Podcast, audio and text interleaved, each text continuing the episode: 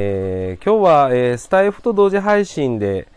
えー、やりたいと思いますので、え、よろしくお願いします。しばらく10分から15分ほど福島に関してのお話をちょっとさせていただいて、え、その後、まあ、いつも通りのお米相談室に持っていきたいかなと思ってます。えー、明日ついに、まあ、3月11日東日本大震災からまあ10年になります。本当なんか過ぎてしまえばあっという間である意味その今日新聞報道でもありましたけど風化等々がやっぱり気になるなっていうのはありますけれどもまあ地震津波で直接的に、えー、亡くなられた方と、えー、福島第一原発のあの避難に伴って、えー、亡くなられた方にえ哀悼の意を表したいと思います。また、未だ行方不明の方がまだたくさんいらっしゃいますし、えー、まだふるさとに帰れず避難されている方たちににお見舞い申し上げます。えー、今回、えー、うち、まあ、うちのお店の話をちょっとしようと思いまして、震災前、震災後にかけて、えー、福島県災米をあの取り扱い続けたんです、うち。で、そのお話を少しできたらなと思って。で、まあ、時系列でちょっとお話ししていくんで、ちょっと長くなるかもわかりませんが、よかったら聞いてやってください。えー、っと、まあ、3.11で、えー、3月11日、2011年の3月11日に震災が発生して、えー、っと、福島第一原発で電源喪失っていう報道が夕方にされました。で、その後、まあ、メルトダウンが起きて、で、12日の日に、えー、水素爆発が起きました。で、その時からずっと私は、あの、ドイツの気象局、ドイツ気象局が、えー、放射性セシウムの拡散情報というのを唯一出してたんですよね。で、それを毎日ずっとチェックしてました。で、日本でもそのデータって、まあ、後から出てきたスピーディーのデータっていうのがあるんですけれども、それよりも先にドイツが出してくれたっていうのはすごいありがたくって、で、それをベースに、えー、福島でこれが起きてしまったら、この秋の米はどうなるんだろうということをずっと考えてました。で、3月の24の週かなの時に、えー、ちょうど太平洋岸に低気圧があの通過した時に、えー、日本全国に放射性物質が、えー、拡散されたというのはそれで確認してます。で、その量っていうのを、えー、その後3ヶ月後かな、えー、佐賀県、J 佐賀から佐賀県庁にお願いして、そういった類の放射性物質を調べてはる機関があると紹介していただいて聞いたんですけれども、えー、松の葉っぱの溝の塵から放射性物質を検出するんですけどその量が、えー、チェルノブイリの10分の1という結果を聞いてます。でその時点で、まあ、西日本の汚染は、まあまあ、ある程度大丈夫かという判断には達してます。で、まあ、福島ではそれから、まあ、水素爆発、あと2機、合計、あ合計2機爆発して、まあ、2号機が、まあ、なんとかとどまって、で、この前3号機の燃料棒が、えー、回収された状態です。で、実際、その、まあ、2011年の秋のお米っていうのが、やっぱり不安でしたので、えー、うちの、まあ、産地で取りまとめていただいている責任者の方が、まあ、早速、シンチレーションメーターって言って、あの最限界検出値っていうあの機械で最低測れる量が 1kg あたり20ベクレルの機械を2台すぐに入れてくらはりました。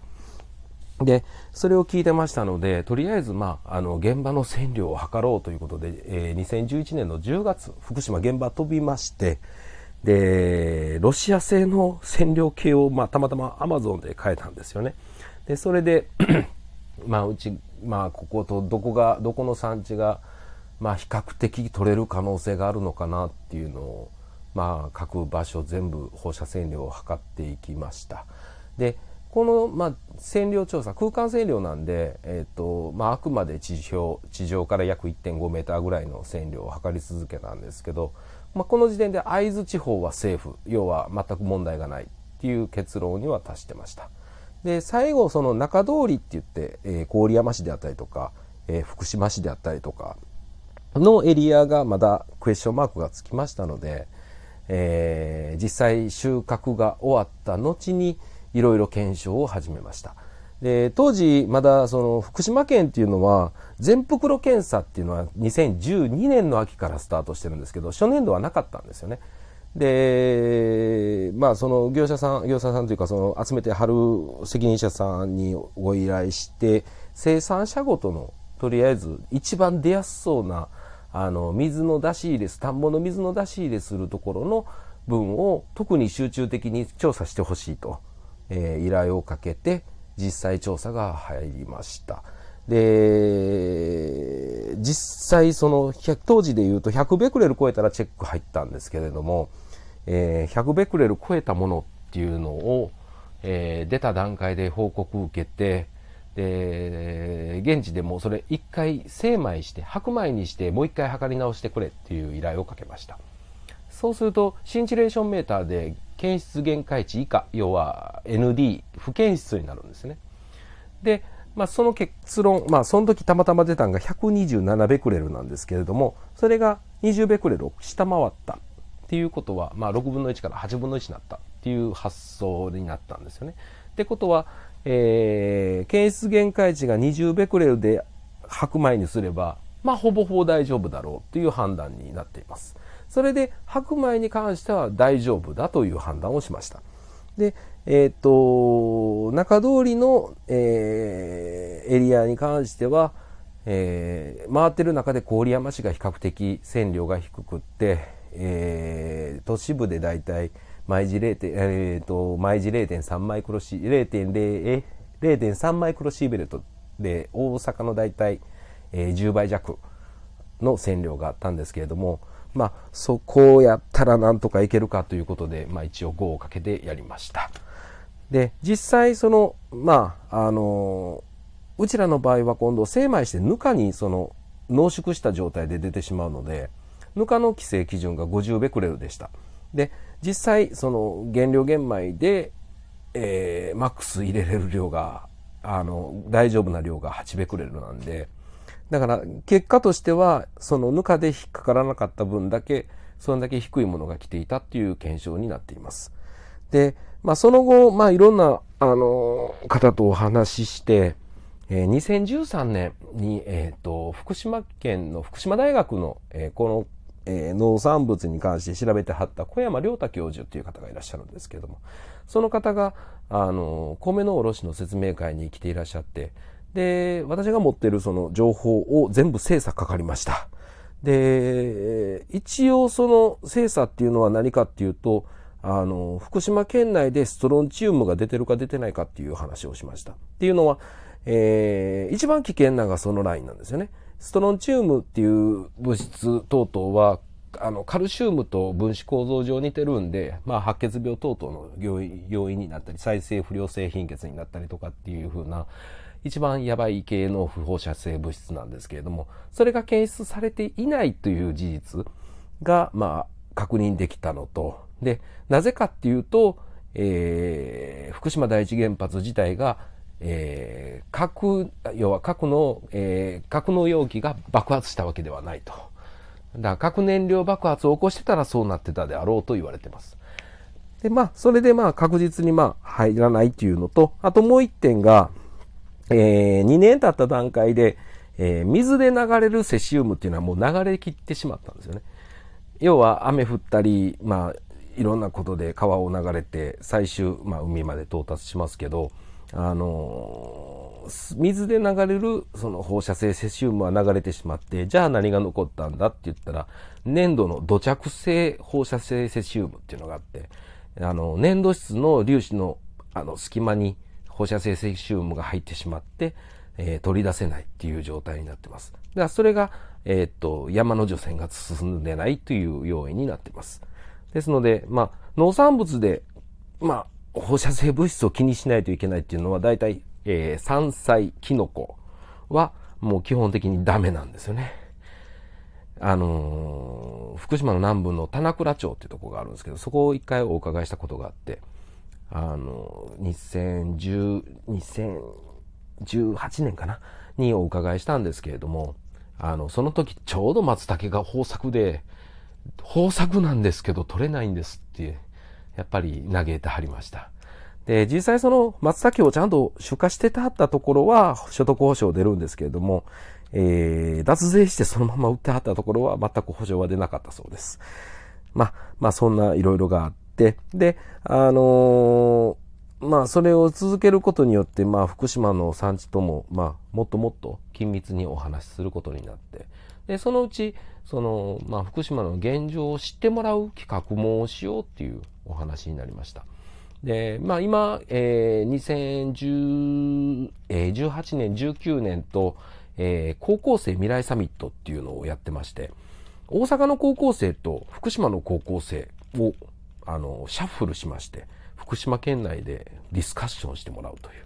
これからの日本についてのお話をするというのを企画して、あの、まあ、あの、いろんなお手伝いしていただいて、僕はもう半分もうボランティア状態になってるんですけれども、まあ、教育に結構詳しい方がいらっしゃって、その方がもう今主導でやってくださってて、で、今年一応第3回をやる予定で今動いています。で、今年はもう農産物に特化した形で、大阪は大阪の園芸高校っていう高校が、そういったことにちょっと興味があるっていうので、校長先生が手挙げてくださいましたんで、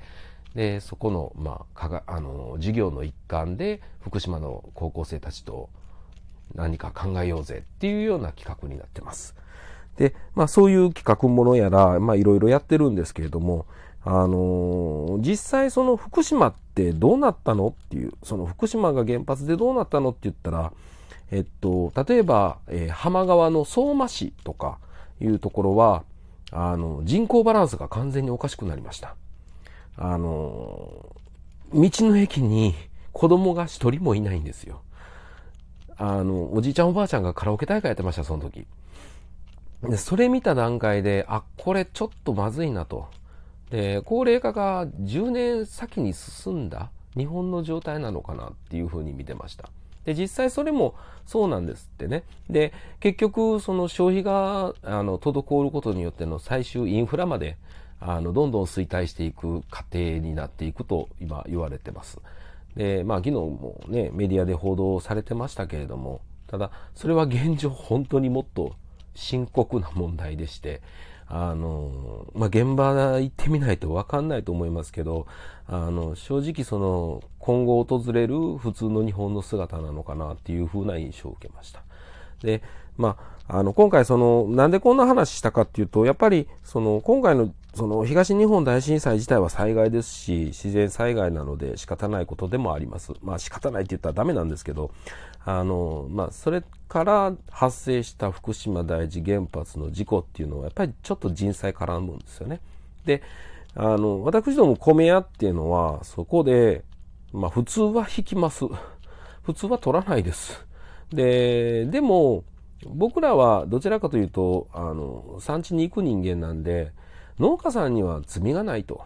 農家さん助けるんやったらもう買わなあかんやんっていうで、それまでやっぱりあの出荷していただいてた恩っていうのがありますので、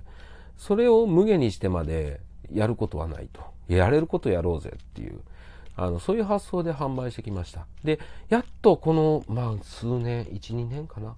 えー、福島のお米が普通に販売というよりは買っていただける結構量的に買っていただけるようになってきまして、まあ、うちらの周りではだいぶと払拭されたのかなっていう印象を持ってます。ただ、まあ、あの、この1日2日のメディア報道でかえって風評を煽るような形になってしまっているような気がしてちょっと怖いんですけれども、まあ、その辺が少しでも解消されて福島の方々がもっともっと元気に暮らせる状態になってくれればなと願ってなりません。まあ、3.11にちなんで僕の写真はこれ、えー、2013年11月3日に、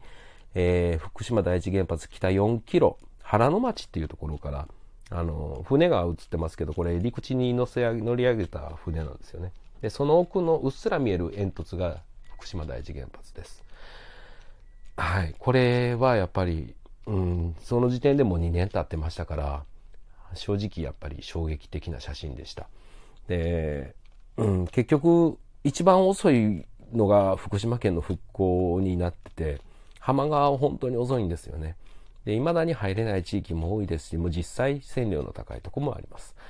なので、まあ、まあ、辛い部分ではあるんですけれども、あの、何かしらか、これからも福島のことをもっともっと話していけたらなと思って、まあ最初ちょっと